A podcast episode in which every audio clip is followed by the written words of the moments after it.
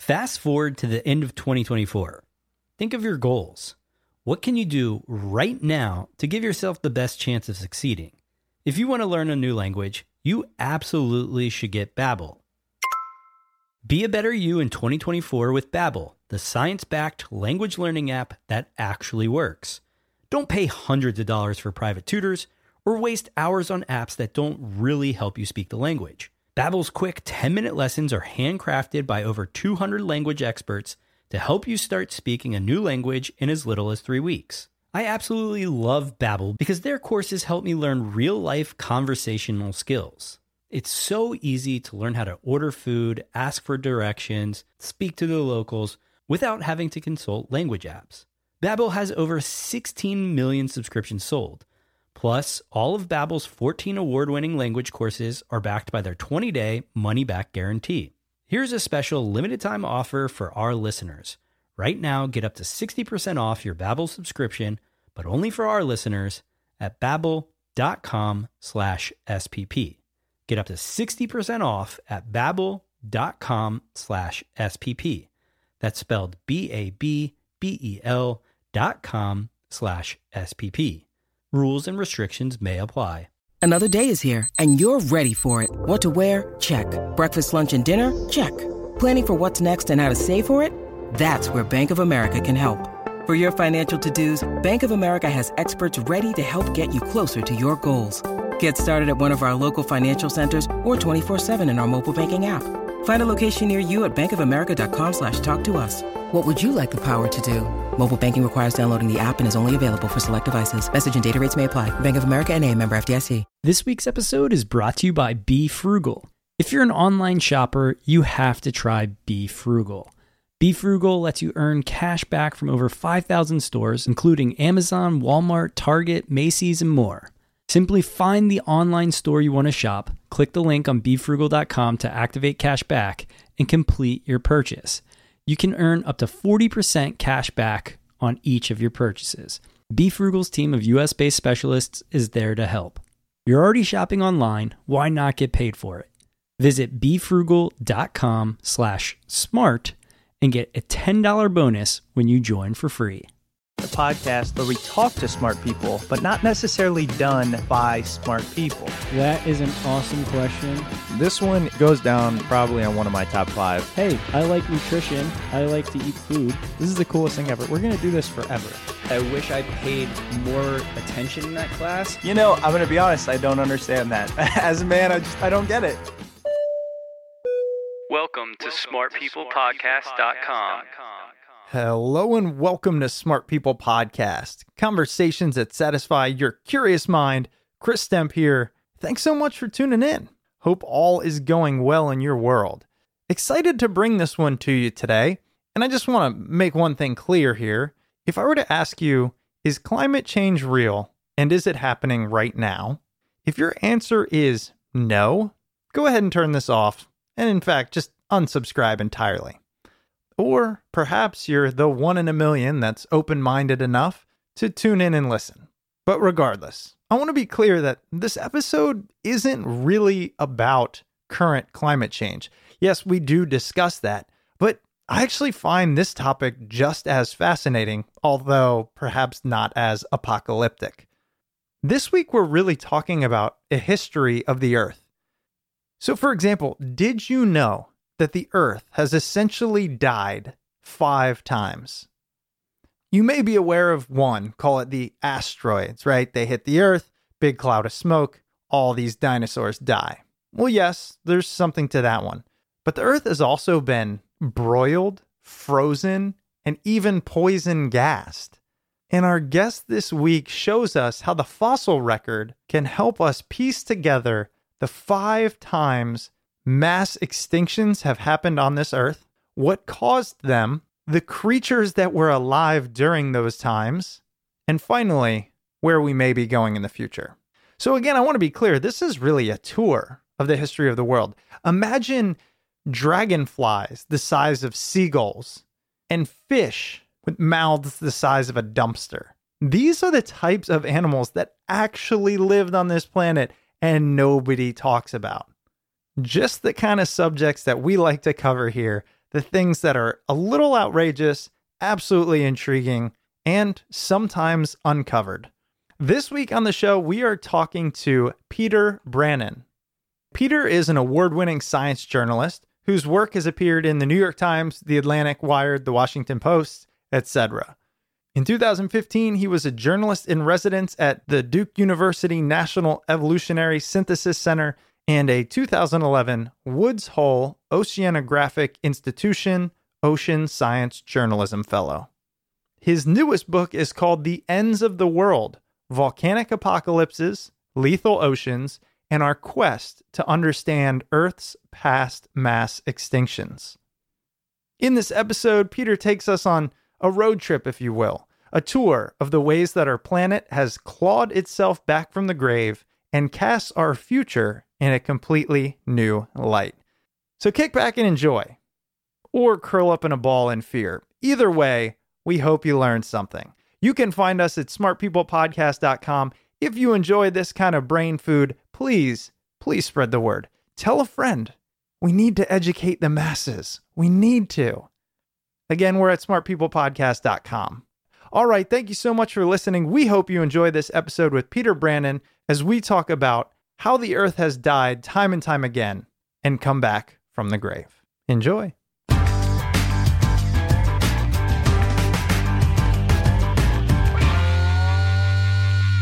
Well, Peter, first, I just want to say thanks so much for being on the show. Yeah, thanks so much for having me. So, I can't wait to talk to you about how many times our world has died and where it is potentially going in the in the future. But before we get into that, you know, you have an interesting kind of road to getting to this point and writing this book. I'd love to share with our listeners a little bit more about your background. Yeah, so I mean, I think like any six-year-old kid, I was kind of fascinated with dinosaurs. Um, my mom was a children's librarian, so I would always go for you know the pop-up books with the dinosaurs in them. And then as I got older, I you know I got obsessed with Jurassic Park, the book and the movie. And you know it's kind of funny when you go to paleontologist's office today. Even a lot of them will have you know a picture of Dr. Grant up on their desk. Um, I've noticed. Um, but then as I, when I when I grew up, I, I became a science reporter, and um, you know I was writing a lot about the oceans and you know humans' influence in the oceans. Uh, when you write about the oceans, you realize that you know sort of a lot's going wrong there, and the way we've um, treated the oceans for centuries has kind of been pretty negligent. And so I sort of had this background of writing about science and the oceans and things like this. But in the back of my uh, mind, I was still keeping in touch with the mass extinction literature. And I thought there was this really interesting story that hadn't really been reported that most people think mass extinctions, they think asteroids. Um, and there's a good reason for that. We can get into that. But I thought there was this cool story about how um, in the last 30 years or so, geologists have found that at some of the most extreme mass extinctions, there are actually these um, gigantic volcanic events that inject tons of CO2 into the air. And so you get this runaway global warming, ocean acidification, and oceans kind of lose their oxygen. And you know that's obviously sounds concerning for what we're doing today. We're starting to see the first glimmers of that, and I really wanted to bring attention to the the fact that you know not only is climate change and all the all these things that we're doing right now are they sort of modeled on computers for the future? Um, but they've actually they're experiments that have been run in the past and we can kind of just go back and look at the fossil record and see what happens when you you know you really start to mess with the ocean and the climate's chemistry. And you know in, in the most extreme events it tends to not work out so well. Yeah. so i guess i'll i'll start with that Yeah. Well, and how did you get into writing about it? I mean, I know you did a lot of writing. Could have gone Yeah. a lot of different ways with the interest in dinosaurs and geography and geology and all the things you had. Uh, Mm-hmm. What made you choose this path, and where did that start? Um, well, the sort of uh, this seed was planted in my head. I would say probably like ten or eleven years ago when I read a book by Peter Ward, um, who's a paleontologist at University of Washington, called Under a Green Sky, and that was really the first time I had heard this idea that there have been these huge runaway global warming events that are associated with the worst things that have ever happened. So I knew that it it existed. Um, and then I did a week program for uh, journalists at Woods Hole Oceanographic Institution in Massachusetts. And this was around 2011, I think. And all the scientists there were talking about this thing I'd never heard of called ocean acidification, but that they all seemed to be terrified of. And so when I started learning about that, um, I was pretty alarmed. Ocean acidification is this um, phenomena where um, excess CO2 reacts with seawater to make it more acidic, and it also makes it harder for creatures in the ocean to build their shells and skeletons. And so by the end of the century, the projections are that this is really going to start to be bad for life. Um, it could wipe out some kinds of plankton. Um, already, shellfish growers on the west coast are having trouble growing oysters. Coral reefs were basically doomed by the end of the century if we keep emitting carbon dioxide.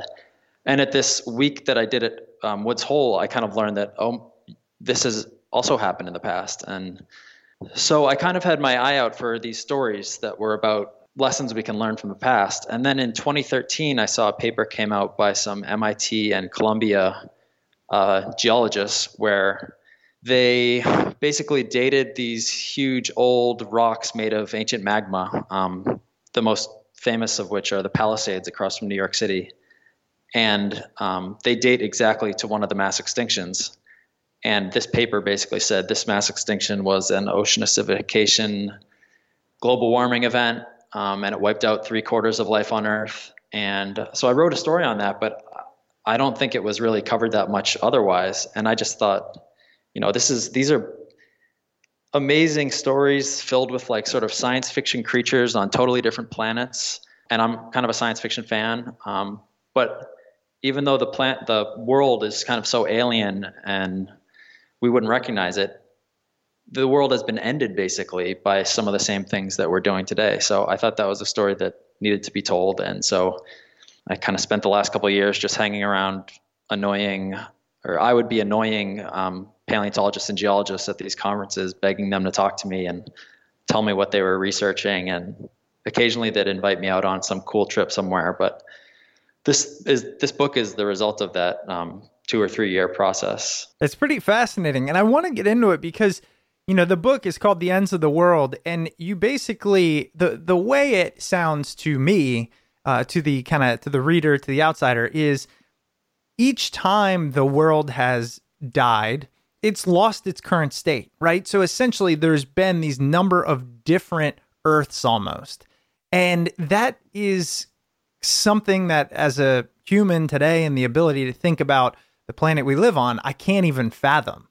You know, did that shock you? Was that how did you feel about the fact that the Earth is hasn't always been how we envision it? Yeah, it's amazing. I mean, it's kind of been several different planets over its lifetime, and each time, I mean, these these extinctions are incredibly rare, but when they strike, these mass extinctions, the biggest ones, the big five, um, the planet's kind of reset in a way. A totally new cast of characters takes over after the, each extinction and kind of shapes the world and the ecosystem for tens of millions of years until the next big bad thing happens. And so the most recent of these mass extinctions was actually 66 million years ago. That's uh, this is the most famous one too. It's the one that took out all the big dinosaurs. And so the world that came after that is the world that we've inherited. It's a world of mammals, um, where the top you know, there's big herbivores and predators that are mammals. But you know, 67 million years ago, that's not what the planet looked at all looked like at all. It was dominated by, you know, gigantic reptiles, and mammals kind of waited in the wings. So, you know, if one of these things happens again, um, in the long term, the Earth is going to be just fine, but it might just be populated by a totally different cast of characters. Um, so, yeah, I mean, it's it's kind of a mind blowing thing to really think about. Um, another theme of the research, just when you start thinking about geological time, it's it's like one of those things like space where you know you can't imagine distances in space. You also can't imagine how just how old the Earth is or how long, um, how far back time goes, and our small uh, space in it. So it's kind of a humbling field to get into as well. Yeah, I know. I heard the term often in kind of researching for this interview, deep time. And I never really heard of that phrase. What does deep time mean exactly? So, deep time is really just thinking about the planet on a geological scale. So, at the beginning of the book, um, scientists have all these sort of tricks for helping them think about just deep time and how old the planet is. And the best one I've heard, I use in the I use in the book. There's a few of them. The one is like the Earth was a calendar year. You know, I don't think civilization is until like the last couple minutes before midnight or something. But on December 31st. Um, but the one I use is um, so if you imagine each footstep you take is 100 years. Um, so if you start walking and you're walking back in time, you take one step and you know both world wars are behind you and the Ottoman Empire exists and there's no electricity and you know so it's a very different world. And then if you walk 20 steps, you know you're back at in uh, BC. And if you walk, you know, 60 more steps past that, all of civilization's behind you, and you know, woolly mammoths start showing up. So you think it, it probably isn't that much longer of a walk to get to like you know dinosaurs and trilobites and all these things you see in natural history museums. But in fact, to cover the rest of Earth's history, you would have to walk 20 miles a day for four years to get back to the beginning. so our we tend to only when you grow up going to you know history class in high school, we only think of a few centuries back, but thinking about deep time is really thinking about our place in this much grander sweep of time that goes back billions of years. Um, and you know, in, in some ways we're we're kind of insignificant because we're just this blip in this huge story of life on Earth. But in the next few decades to centuries, we really could leave our our our mark on the geological record, depending on, you know, how much how much damage we do, I guess. Yeah, I think about that often in the fact that we worry about global warming and uh, basically the extinction of mankind. And the truth is, as you mentioned, the earth will be just fine. I mean, it will just cover itself up in however way it does. And then eventually there will be a rebirth and there will be other things out there. And we will be just that very, very small species that for a short time existed and potentially led to our own demise, which I want to get into. But I'm hoping you could kind of give us a, you know, I know we don't have a whole lot of time, but walk through this journey so that people can get a sense of what does it mean because I wasn't even familiar with the five mass extinctions. I knew of the one. Right. So Right. for those going, yeah, Chris, I don't know either. Tell us what it means and what they were. No, so I didn't. I mean, I was learning a lot of this stuff while I was researching it as well. These are not, these events aren't really taught to you unless you're a PhD paleontology student. A part of the reason for that is because they've kind of been pretty mysterious for a long time, but paleontologists have really been starting to piece put the pieces together in recent years of what just ha- what went wrong. Um, so I guess I can just start start with the first one and then kind of go. So the first mass extinction is 445 million years ago. This is called the End-Ordovician mass extinction, and the world really is a different planet. You know, the top half of the planet is basically a vast ocean. Um, South Africa is over the South Pole. New England, where I am, was part of a island chain, somewhat like Japan, and hadn't crashed into North America yet. So it's hard to even imagine what the planet looked like. There are some cool illustrations online that will show you, but even then, it's hard to tell. Um, there's no life on land whatsoever. 445 million years ago. Um, there's so there's just barren continents. There's a couple weeds sort of showing up around freshwater margins, but for the most part, all the action is in the ocean. And in the ocean, it's um, it's known as the sea without fish, um, which is kind of a misnomer because there are little fish, but they're kind of unimportant.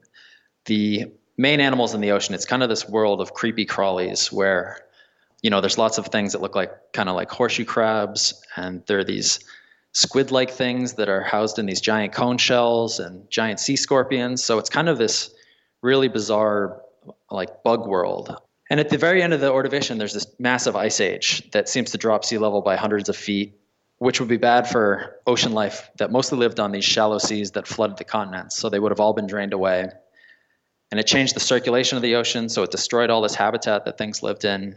And people have been trying to figure out why there was this ice age. And one of the best, one of the leading explanations I heard from a, a geologist at Harvard was that the creation of the Appalachian Mountains in the tropics actually would have accelerated the drawdown of carbon dioxide for for reasons that are I get into in the book, but are sort of hard to explain.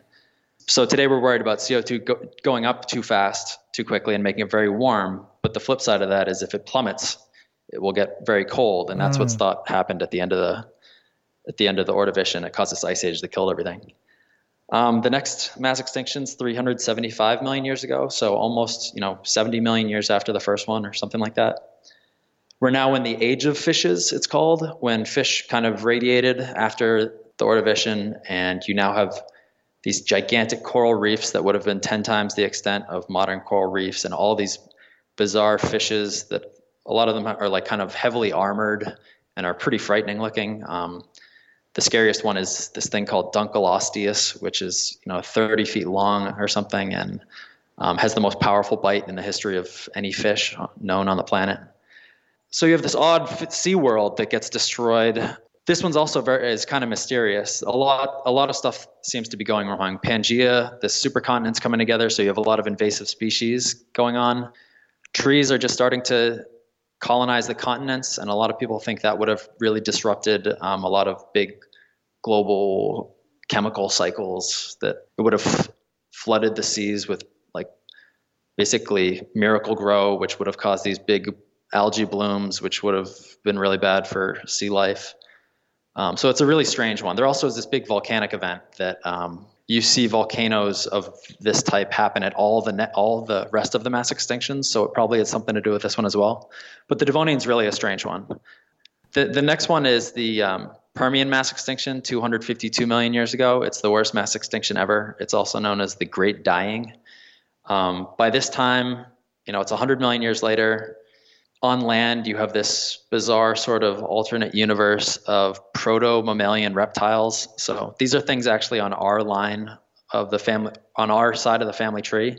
Um, they would eventually, one of this creatures would go on to become mammals, but back then it's kind of this lineage with a lot of dead ends. Um, there are these big rhino like things with tusks and these sort of tiger like things as well that almost seem to get totally wiped out at this mass extinction. In the oceans, basically, all the planet's coral reefs die and are replaced by piles of bacteria.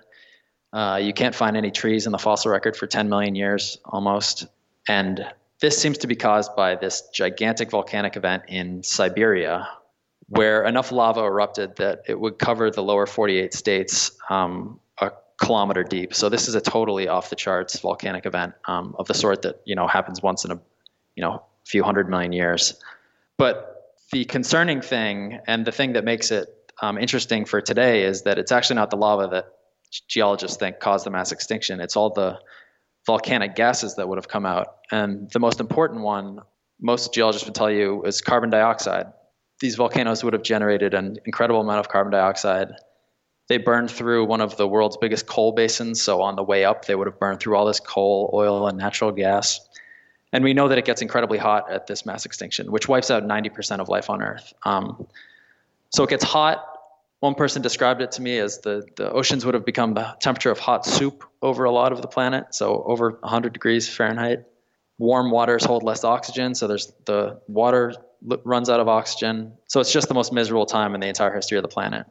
Earth even bounces back from this. Uh, 25 million years later, dinosaurs evolve, mammals evolve, uh, crocodile uh, crocodiles evolve, and the world kind of like bounces back again, even from the worst mass extinction ever. And so this is the beginning of the really the age of reptiles that we learn about as kids, um, where there are dinosaurs on the planet. Um, but this is um, this is still the Triassic, and dinosaurs are not on top yet. They are kind of waiting in the wings, just like mammals would later. Um, but the world at this point is dominated by these giant crocodile relatives, which sounds like dinosaurs, but it's actually a different lineage. And these these crocodiles took all sorts of shapes and forms. Some were some ran around on two feet and were plant eaters, and some were these athletic top predators that look kind of like crocodiles today. Um, and it took another mass extinction to wipe them out and clear the way for dinosaurs. And this is the end Triassic mass extinction, which is basically the same thing as the Permian, just run over again. Um, so you have this gigantic volcanic province erupts, tons of CO2 goes in the air, it gets really hot. There's the ocean acidifies and loses oxygen. Modern coral reefs have evolved right before this mass extinction, and they get almost completely wiped out. Um, and then dinosaurs kind of have the world to themselves after that, and are able to take over and rule for 135 million years until 66 million years ago, an asteroid hits. But not only does an asteroid hit, interestingly, at the same time in India is another one of these volcanic events that is one of the biggest um, in the history of animal life. And for the last 30 years or so, paleontologists have been kind of arguing over what's been more important, the asteroid or the volcanoes. And um, I think most people would say the asteroid, but there's kind of been this shift in recent years um, as people have gone back out to the field to date the lava from the Indian volcanoes, and it looks like it's closer and closer to the extinction boundary. So it's kind of raising some questions whether it was sort of a one-two punch for the dinosaurs. Um, so that was the most recent one, and then the last 66 million years, it's been uh, it's been our world. It's been the world of mammals, and there are people starting to talk about whether you know, are we headed for another extinction event? And um, that's an interesting topic all, all on its own. So I hope I've done a good job of summarizing, you know, kind of the whole book there. Yeah, no, first of all, I really appreciate that. I think you kind of just walked us on a journey, and I know I got lost in it. It's a good summary of the book for sure. And for people that are like, wait, what's going on? There's so many things there from the, right. you know, ridiculous creatures to the extinctions and what happened. So I'm going to just take a few of these and we'll see where it goes. Sure. The first thing I wanted to mention is, you know, you mentioned, okay, the ice that did us in the first time or did the world in the first time, mm-hmm. uh, volcanoes, asteroids. And it sounds like, though, all of those things were really a function of gas.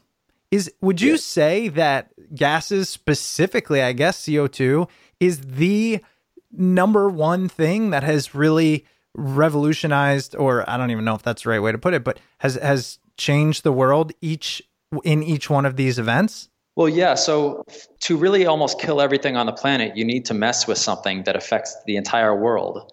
So if you just put a giant crater somewhere, you know, you'll kill everything in the immediate area, but that won't affect everything on the planet to really do in life on earth you need to you need to affect something like the climate which you know everything is affected by the climate or the oceans these huge earth systems.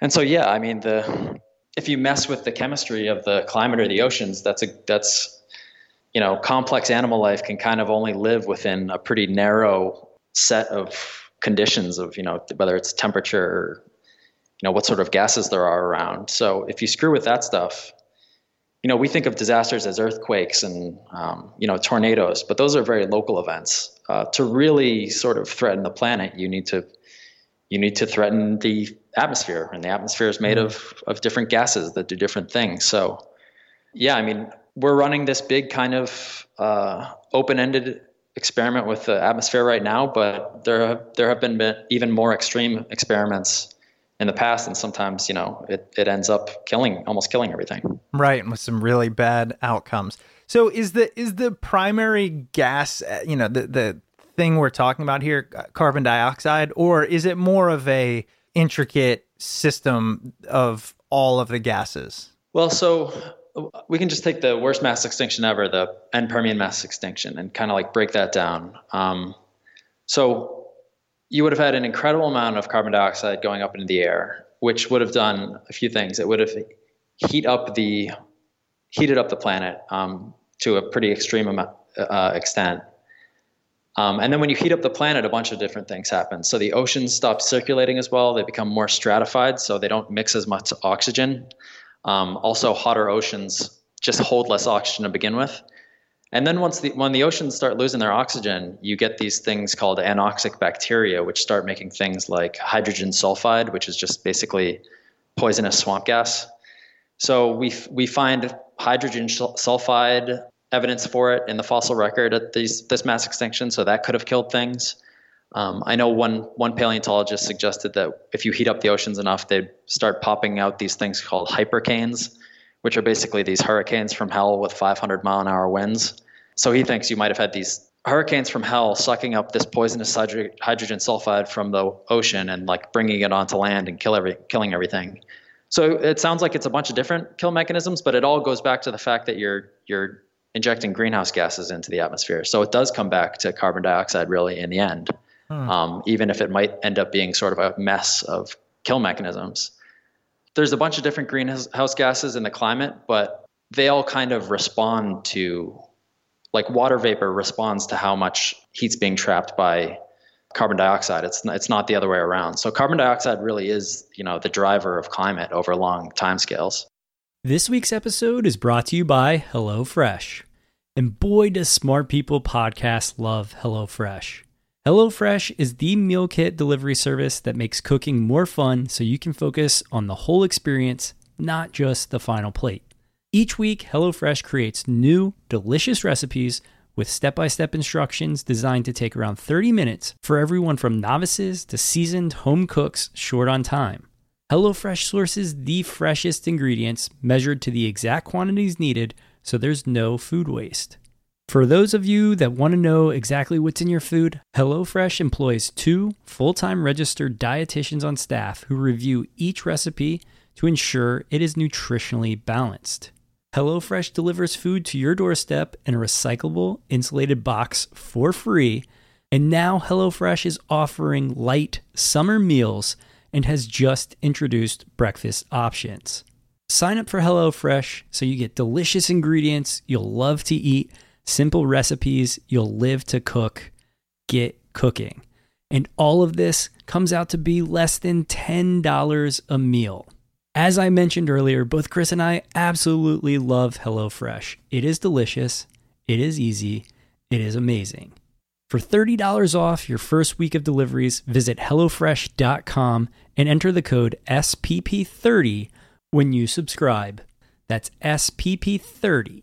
So, once again, for $30 off your first week of deliveries, head over to HelloFresh.com and enter SPP30. And now back to the episode. You know, and when I look at this, and it's so funny that we're having this conversation right now. I have a two year old, and he just a couple of weeks ago started to become obsessed with dinosaurs. yeah. And now, me and my wife, you know, you read books and do all these things, and we're we're starting to ask ourselves things such as, how do we know dinosaurs even looked like that?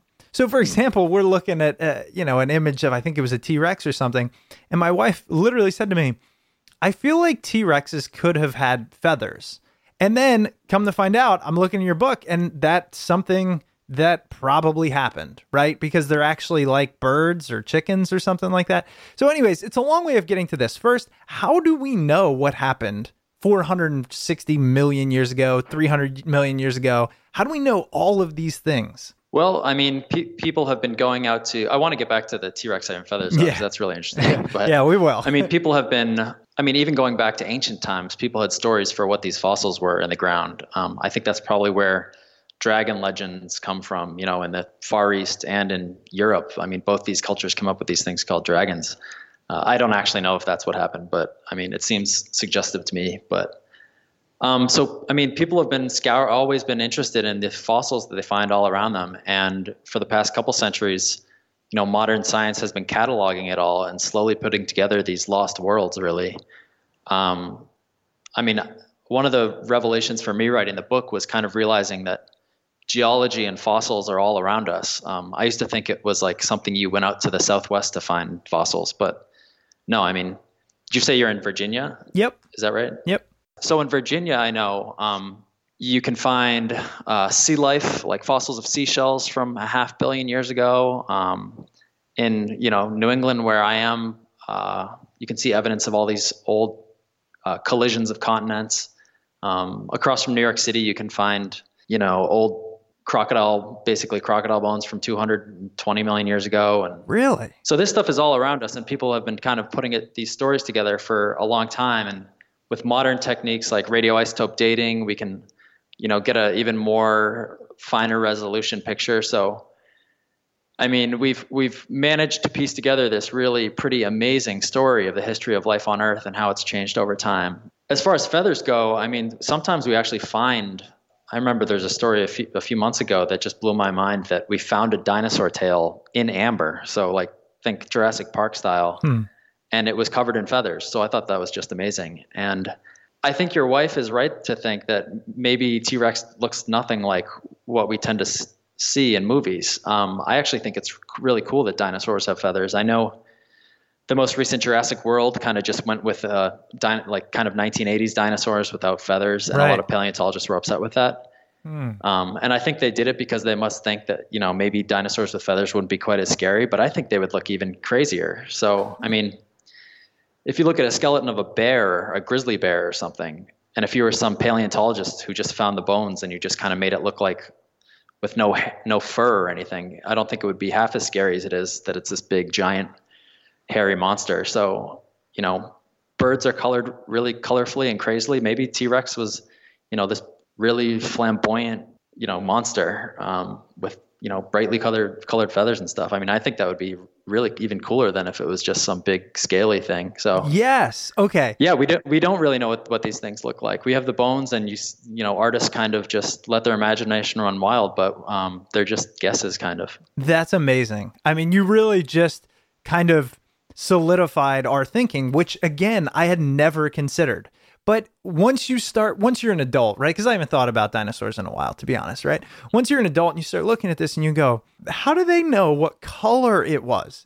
And I wanted to ask you because my assumption is they don't know, right? And then what you just said about a grizzly bear. Yeah, I've seen a skull, right? And if I were to piece that together, who knows what I would put on top of it? So, as far as you know, is there no really good knowledge about what covered the bones that we have been able to find or the fossils that we have been able to find? I know for some, for some, I think they found some feathers where, you know, some birds are feathered, not um, are colored not because, um, you know, they have dyes in their feathers or anything. It's actually because of the weird microstructures of their feather that the way it reflects light will make it a certain color.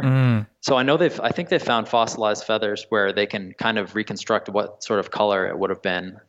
I think these are kind of just sort of dull browns and blacks that they found so far, but um, for mosasaurs, which were these giant, like 60 foot long marine reptiles in the ocean, uh, I think they might have found, they somehow pieced together that it was, um, had this thing called counter shading, which you see in a lot of uh, ocean creatures, which is they're darker on top and lighter on the bottom, and that's to hide themselves from things below them who are looking up at the brighter surface and things above them looking down at the darker deep ocean.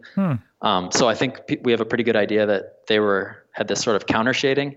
But beyond that, yeah, I mean, it's a total. It's whenever you see a, a artist rendition of a dinosaur, it's kind of completely uh, their, you know, just flight of fancy. You know, it's hmm. their imagination. Yeah, that's really fascinating stuff. And I think it also goes to kind of what your book is about this idea that we are now uncovering just how bizarre history is. I mean, you know, we thought, at least I thought, and I think a lot of people have, say with dinosaurs, there was this big meteor, something happened, a lot of gases, everything died, then it regrew. But but to be able to actually put yourself in the chaos that was the world at these times, it's kind of crazy to probably think of how calm it is currently. Yeah, no, I wanted to I wanted to kind of paint a sort of science fiction picture of like what it would actually be like um, when the asteroid struck. Um, and you know, it's just totally un it's it's unimaginable. So the the asteroid was something like six to ten miles wide, um, and it was going, you know, I can't remember the exact numbers, but something like twenty to sixty times the speed of a bullet. I can't remember quite what it was. Um, but that's fast enough that you know in movies like Deep Impact or Armageddon, it shows this big shooting star slowly mo- making its way across the sky before it before it hits. But the asteroid that hit the dinosaurs was going so fast that it would go from the altitude of a 747 to the ground in 0.3 seconds. So it wouldn't be like this thing smoldering across the sky. It would be, you know, a nice day, one second, and the world would just be over the next second. Oh my Um, and it was so big that when it hit, even at the moment that the asteroid hit, it was so gigantic that it the top of it would have been a mile above the cruising altitude of a 747, while the bottom of it was making landfall. Um, and then it left this 20 mile deep hole in the in the ground, and um, you basically had these big circular Himalayan mountains that existed for a little while after that, and then the ocean poured into this gigantic, you know, unimaginable hole in Mexico. Meanwhile, all this ejected material, some of it's landing on the moon and some of it's circling the earth and coming back and burning up. And so, I mean, you can see sort of CGI versions of this on like the Discovery Channel, but it doesn't even remotely capture it. So, one person told me if you saw if you saw the impact, you you would be dead already because there was so much energy coming from it. Um, so if you were in Alabama while this thing's hitting Mexico and you see this fireball, you you basically die instantly because it's it's so hot. Um, so yeah, these are things that we can't imagine, um, but it's fun to try and it's fun to write about. So- Yeah, no, I can imagine.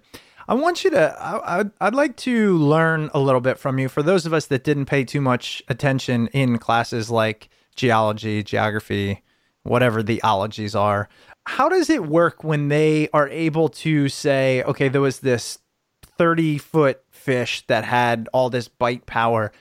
I mean, that is through the fossil records, but how do you even piece that together? What does the process actually look like that has helped you and helped those that inform this book paint such a clear picture?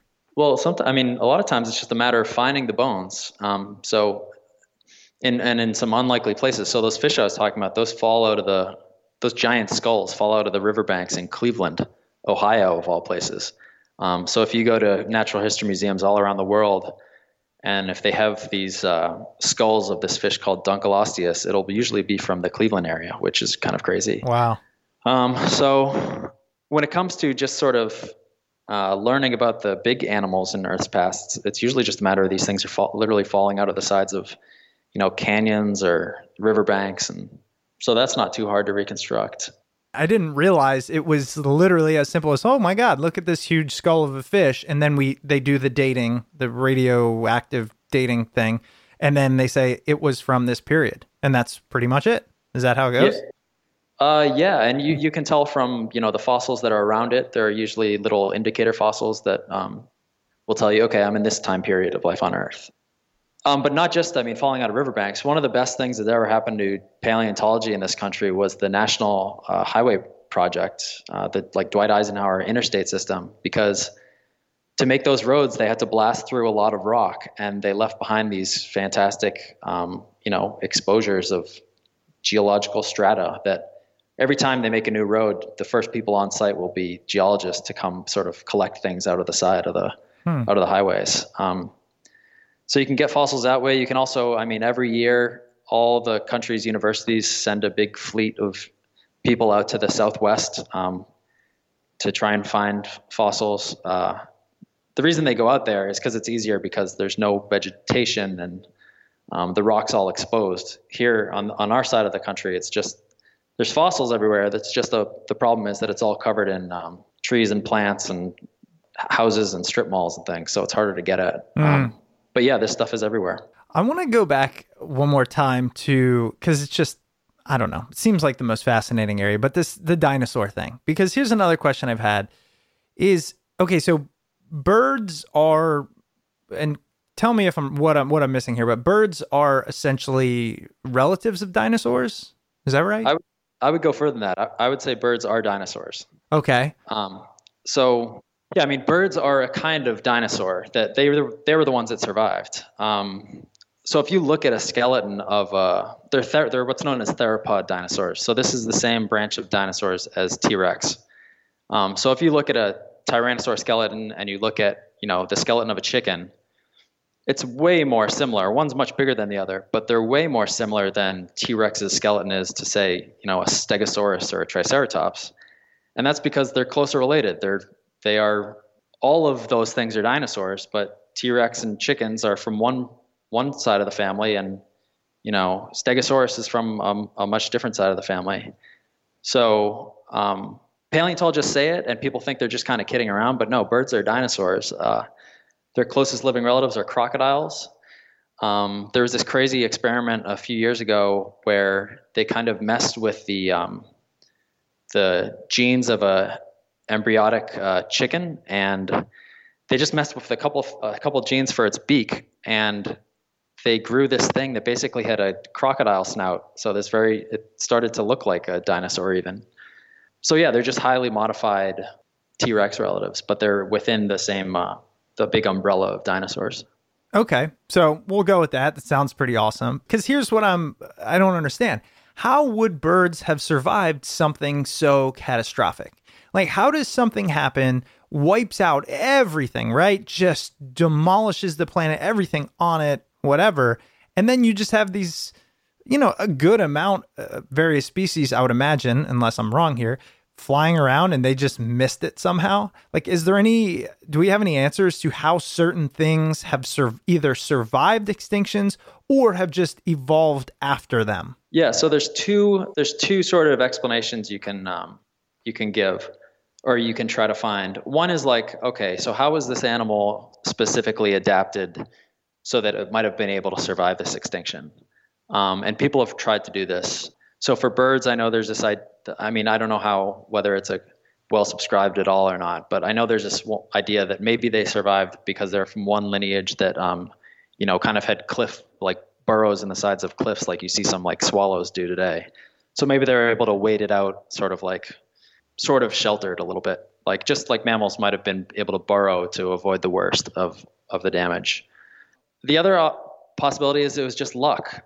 It doesn't seem like there's a lot of selectivity in these extinctions. So we think, okay, the dinosaurs died, everything big died, but you know, plankton and tiny things died too. So we say this is, you know, the mammals. We think of the mammals sort of being the winners of this extinction, but it was the worst mass extinction for mammals in their history too. They just didn't hit zero like the big dinosaurs. So a couple got through and they were able to mate. But the difference between a, being a winner and a loser in an extinction is pretty narrow. Um, and another feature that might be might be um, important in these extinctions are if there's just a lot of you and you're all over the planet. So if you have a wide geographic distribution. So if everything's going wrong on the planet, you have a better chance that maybe you're in some weird little refuge where, um, for whatever reason, conditions are aren't quite so bad that you get wiped out. It could be that there's some specific adaptation where things are able to go underground, underground, or it could just be that they're widely distributed and they just happen to be in a part of the planet that is sheltered for whatever reason. So those mm. are the explanations I've heard, at least. Okay. I want to spend the, the last mi- couple minutes we have here talking about where we are now and where we're going. I mean, your book is a pretty complete view of the worst things that have happened on this planet since we can tell. So I think that might give you a little bit of information on how bad it is now, uh, how similar it is, and what our chances are for perhaps continuing our species. Yeah, so humans have done an incredible amount of damage to the environment in the past few decades, centuries, even millennia. But we, we actually haven't, in the last few centuries, we haven't actually driven that many species extinct. We've reduced range sizes by a ton. We've reduced population by a ton. We've destroyed a ton of habitat. But I think the best, uh, the most conservative estimates for, or the, I mean, the, the, you know, the typical estimate for how many species humans have driven extinct in the last few hundred years is for the best, um, you know, studied species is less than one percent. And when you match that up with these extinctions in Earth's history, you know, it's some of them are close to 90% or over 90%. So we're definitely we're definitely not in the same conversation yet as the worst mass extinctions ever. But on the other hand, there's a possibility that there could be these sort of tipping points in ecosystems where you know you hammer it enough and all of a sudden the whole thing collapses. So uh, I think that is the most frightening prospect that you know we are giving life on earth all it can take and you know it's doing its best to adapt and so far it's been we have caused all sorts of damage but life is still managing to hold on. And then you know we cross this point of no return where we you know whether it's a few decades from now a few centuries from now but sort of the whole house of cards comes down and the you know the global ecosystem collapses. And then then you are starting to talk about a mass extinction like these really horrible events so that i think is it's both good news because we're not there yet. We're not at we're not yet at the point of you know some of the worst catastrophes in the planet's history. But I mean, I, I think it's kind of crazy to think that we are could even be in the same conversation, and um, that should really sort of you know give us pause that we could do. It's in our power in the next few centuries to be in the same conversation as these just totally unthinkable catastrophes in Earth's history. So I think it, it it makes it more even more urgent to you know things like conservation. We need to protect what we have. We need to sort of back off a little bit from our you know attack on the oceans and on rainforests and things like that, and set aside certain areas to be protected. Um, certainly, as it gets warmer, things are going to need to migrate to track their temperatures that they like. So I think we're going to have to set aside a lot of nature and just say, you know what, we can't really touch this anymore. Um, and if you give nature a chance to bounce back, it usually does. So, I mean, a few decades or you know, 20 years ago, we were told not to eat any more swordfish because swordfish were going extinct. We basically put all these conservation measures in place, and you know, swordfish have kids by the thousands, and swordfish are doing well again. Um, so I think if we if we slow down and we let nature sort of bounce back, it will. But we can't just keep hammering it forever without without sort of bringing about maybe a catastrophe that hopefully we still have time to avoid. I think the moral of the the extinctions also though that's pretty frightening is that it's one thing to just destroy habitat or to, to hunt animals and things like that. But once you start messing with the chemistry of the ocean and the climate, um, then you can then you're really starting to get in the same ballpark as these bad, bad, bad events. And we're starting to see the first glimmers of of you know global warming and ocean acidification and ocean anoxia. And in the worst events ever, these are also happening, but to a much more extreme level. So before we start, you know, really hitting the gas on on this stuff, we should study geology and Earth history and realize that there's some lessons to teach us, and that um, you know we really need to think twice before we we start to mess with these big global systems. You know, I'd love to get your take on this you've studied these extinctions, which were caused by, first of all, by essentially natural occurrences, right? They were external, right. some type of external event. So a meteor or um, volcanic eruptions, which is, I guess, internal, but still, it's not caused by some living creature per se. You know, does it seem at all presumptuous that humans could create the same amount of damage as a 100 mile meteor falling at the speed of 20 times a bullet, putting a, you know, 20 mile deep crater in the earth, killing everything off. Does it seem pre- presumptuous that just by what we're doing, right, industry, civilization, we could cause the same type of damage? Well, yeah, I've heard that that, you know, this idea that you know, we give ourselves too much credit by saying that we can really disrupt the planet. But already, I mean, without thinking, we've turned half the planet's uh, land to farmland. Um, so that's that's land that isn't used by you know that's not wild land anymore. We're start we already start. We've made the oceans 30% more acidic since the industrial revolution. So we are really affecting the planet. And you know, just saying, oh, we're too the planet and life on Earth is so much bigger than us, and we're we're we're you know it's arrogant to think that humans could have any effect. You're you're missing the effect that we're already having, and for a planet that adds, you know, a billion people every 10 years, those effects will only multiply. And if you sort of project that anything, you know, close to geological time timescales, so if you project that a few hundred years or a few thousand years in the future, yeah, we could really we could really reorganize how the planet looks and you know how these big Earth systems and cycles work. Um, and we're already starting to do it.